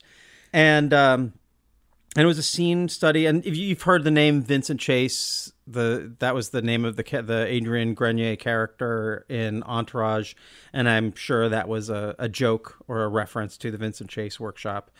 Uh, Vincent Chase was a he had, he was a, one of the better respected acting teachers in Hollywood, sort of a journeyman guy who who was a, a studio coach in the days of the of the studios, the waning days of the studios and the late fifties and through the sixties. Anyway, so when I got there, I I had I did my I had my first scene study class, and my first scene partner was Tracy Lord, the not the character from this film, but the the historical figure, the underage porn star Tracy Lord. And we were doing a, a scene from a play called Hooters, in which my I'm supposed to play this like guy who's pretending like he's tough and he talks tough, and then when the girl he's the the girl he's with is like, "Hey, well, just then let's get it on. Come on." He gets all wimpy and scared, and that's the scene. And we were preparing for the scene, and and I looked out at, at the and all of the guys from the acting class were there to watch our scene, and I was like, "Hey, uh, Tracy, what's what? Why is everyone here?" Uh, and she's like, "Well, they're probably here to see me." I'm like, "Um, I'm sorry, I'm I'm a little bit embarrassed. I are you famous? Am I supposed to know who you are? She's like, oh, let me tell you. and so I got the firsthand account of Tracy Lord's and, you know, basically her rise to fame in the fame and infamy in the porn business. And then, uh, you know, and then, and if you can imagine, I'd never seen porn. I'd seen like Playboy magazines up till that point, Uh, maybe a penthouse or two, but I had never seen any porn. I had no idea. I was a very, very uh, sheltered young kid, and you can imagine I was just like very. This whole thing made me very nervous and aroused and excited and weirded out. And then we went out and did this scene, and I have the videotape of this scene. I still have it of me acting on crappy videotape in a seduction scene with Tracy Lord and you know, she's in lingerie and it really does look like it could be one of her like it ends the tape ends right when we start kissing. And so it's like It's like the bad. it Tracy looks Lord like it could be a porn like a bad Tracy Lord You should film. put this on our website Um, for the episode of this movie, uh, like unrelated. So that way, if anyone didn't listen to this episode but just went to the page, like, "Oh, High Society," like, wait, what is this? Should I be watching this? what is this on here? But what what is the the thing the lesson I learned and it really disturbed me so much. So the thing was she if I hadn't known that, well, not knowing that, I just thought she was one of the most interesting actors in our group. She was really she's a very talented actor and obviously a very compelling person, like a charismatic and attractive, very attractive person, but mostly just a very, very interesting actor. And when I, I at the time I was living with a with someone who was a an industry professional who'd been in the business much longer than me. I was just new to new to town, and I told him about this, and he was like, "Oh well, she's never going to work in legit films." because you know she's just she's damaged goods and i just thought there was something that was so rank about that whole thing and i've always had my a chip on my shoulder about porn stars in films since then of like every time i see a porn star make the leap to legitimate films as tracy lord did i just kind of want to be you know take that you hollywood insider you were wrong porn stars Yeah, they can, act. how come Yeah. you know Yeah, Nina fuck me. Hartley's great in Yeah. Boogie Nights as uh, Bill Yeah. Macy's. Diana Prince is is great on the the last uh, last drive-in show with the Billy uh, Joe Bob Briggs show. Yeah, yeah, yeah. They can have legitimate careers. Why not? Yeah. So, yeah, I mean, I mean, look at look at how good she is in uh, High Society. Yeah, amazing. Yeah. anyway, uh, I don't know what that has to do with with you. Eight Ball. Yeah. Just it's just a, a little tale of synchronicity. I think your next episode should have yeah. Traci Lords on it, and you should tell the story and see if she remembers you. I have I have seen her at conventions since, and I've told her the story, and she's not amused. She's like, "Get away from me, kid. Who are you?" I, she's sick of guys talking to her about anything. I can. She's just. Uh, yeah, I can see that. That makes sense. we had a uh, we had a uh, we had a limo ride, just the two of us. It turned out we were, we were leaving a convention and we we were ba- in the back of this limo and I, I told her the story and actually she she was at that point she was nice about it because she was stuck in the car with me she couldn't afford to be a jerk about it but you could tell she wanted to she was ready for the for the ride to be over when it was over and I just realized that the whole time I've been talking about my sort of friend from acting class, Traci Lords.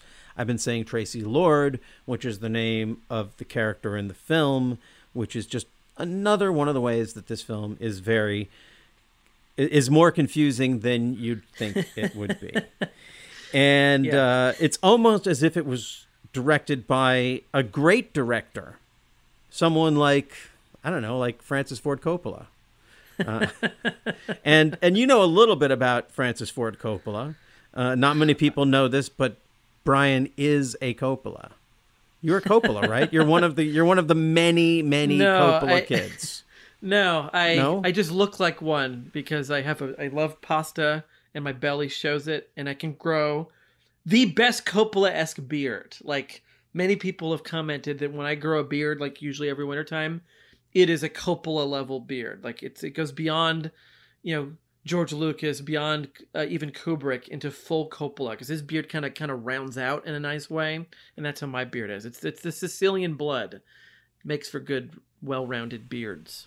Now I'm curious, have you devoted an episode of The Director's Wall, which is the podcast that you you host with AJ Gonzalez? Have you devoted an episode of The Director's Wall to the various different stages of uh, um, Francis Ford Coppola's beard, or do you intend to delve into that maybe as in Um, a bonus as a bonus episode? Maybe that would be a good bonus because it's definitely like it's shocking when he doesn't have one. Like at the beginning of the making of Apocalypse Now, he is totally beardless, and that is very strange. Or if you see pictures of him like in the '60s, sort of like Corman, pre-Corman era, beardless and weird. And even now, his beard seems to be, it's like more clean shaven. It's not as full and big. So yeah, we could totally, but I think there would be a better like PowerPoint. I feel like you have to have the visuals. It's like maybe if we ever do like a live podcast, AJ and I can just have like a big screen going through all the different stages of Coppola's beard and then determining whether that tells you whether the movie's better than the other or what, like where his beard was, where's his career. I don't know. It's interesting. Maybe it's time for you to get out that wall with the string and the thumbtacks and the Yeah, pictures yeah. and you know. But it's attached to my beard to Coppola's beard across the country. yeah. so uh, where where are we at in this uh, in this exploration of Francis Ford Coppola here at the end of this month. We are getting into a Tucker, a man in his dream. So I'm excited to. I've never seen it. I've never wanted to see it. It always looked very boring to me. Like I remember the cover and looking at it even as a child. And you know this is bad when it's like when you're a child and you're like, no, I don't want to see that. So, but I, it could be great. I love Jeff Bridges. You know, I I drive a car. Maybe it's really good. I don't know. I definitely I feel will be a surprise to me, and I don't think AJ's seen it either. So like we're about to do that episode, and that's going to be like a good sort of like I think it's the almost the last one that I haven't seen. There's a few more after, but like this is definitely a big hole in my uh, knowledge of uh, Coppola. Have you So- seen it? Is Tucker before Gardens of Stone? Gardens of Stone is before, and that one will have been out by the time this episode's out. Got it. already. Okay, So well- coming coming up Yes. is gonna be uh, yeah. I've seen Tucker, I think, a couple times when when it came out, and then I'm pretty sure I saw it on cable or rented it at, at a later date when I was doing my own Francis Ford Coppola film festival at one point or another. Uh, and it's, I haven't seen it in a long time, but I think, especially in the context of Coppola, I'm going to say you're going to like it. Okay, good. I don't know. I mean, uh, I what I here's what I do remember. I feel like it was the beginning of the world getting right about Martin Landau.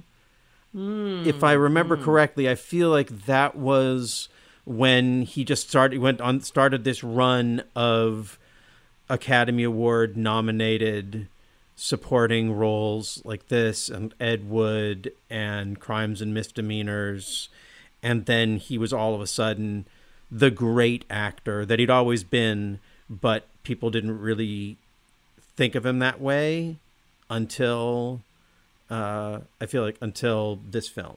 Uh, Maybe I'm, Hmm. maybe I'm wrong. Maybe that was just the way I didn't see him that way. But I I, rem- I feel like there was a sea change for him around this film. So Interesting. Okay. I didn't even know he was in the movie, so now I'm excited at least for that because I do like him a lot. excellent, excellent, Wonderful. And uh, okay, well, uh, should we should we should we let the listeners in on the the the exciting news?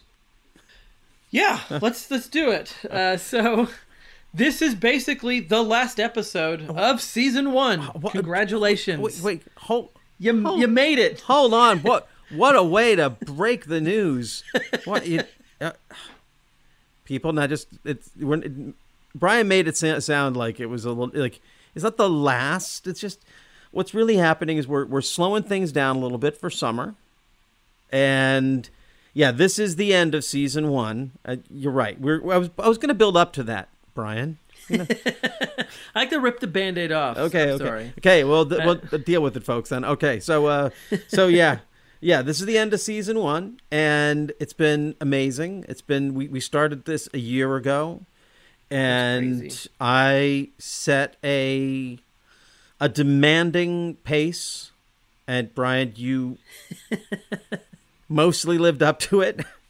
and you- Yeah, yeah, no, you did. A, I think I think you no, I think we did a we did a great job together, uh, keeping this thing going. If you've ever done a podcast before, you know that consistency is the is the is the key, and it's the most difficult thing. So finding someone to be consistent in doing this kind of endeavor with is just kind of a miracle. So that's pretty cool.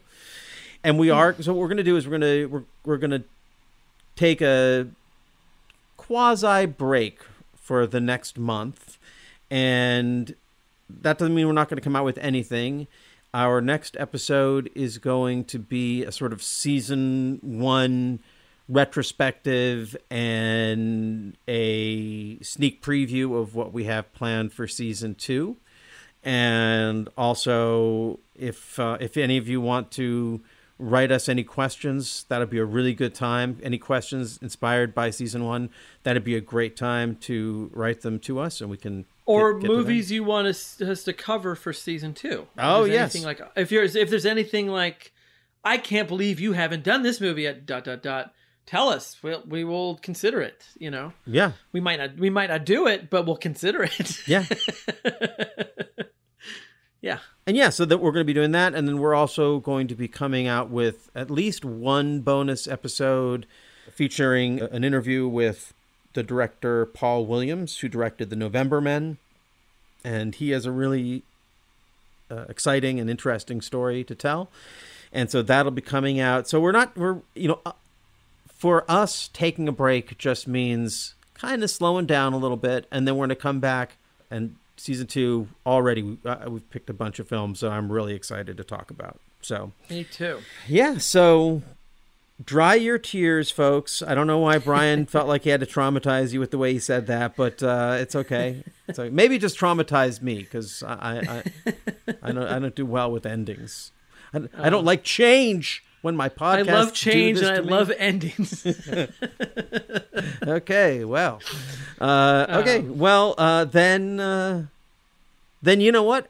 Why don't you close out this episode and tell the people, give them the bad news.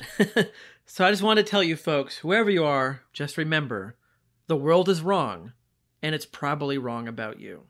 Suntan, wind blown, honeymooners at last alone, feeling far above par.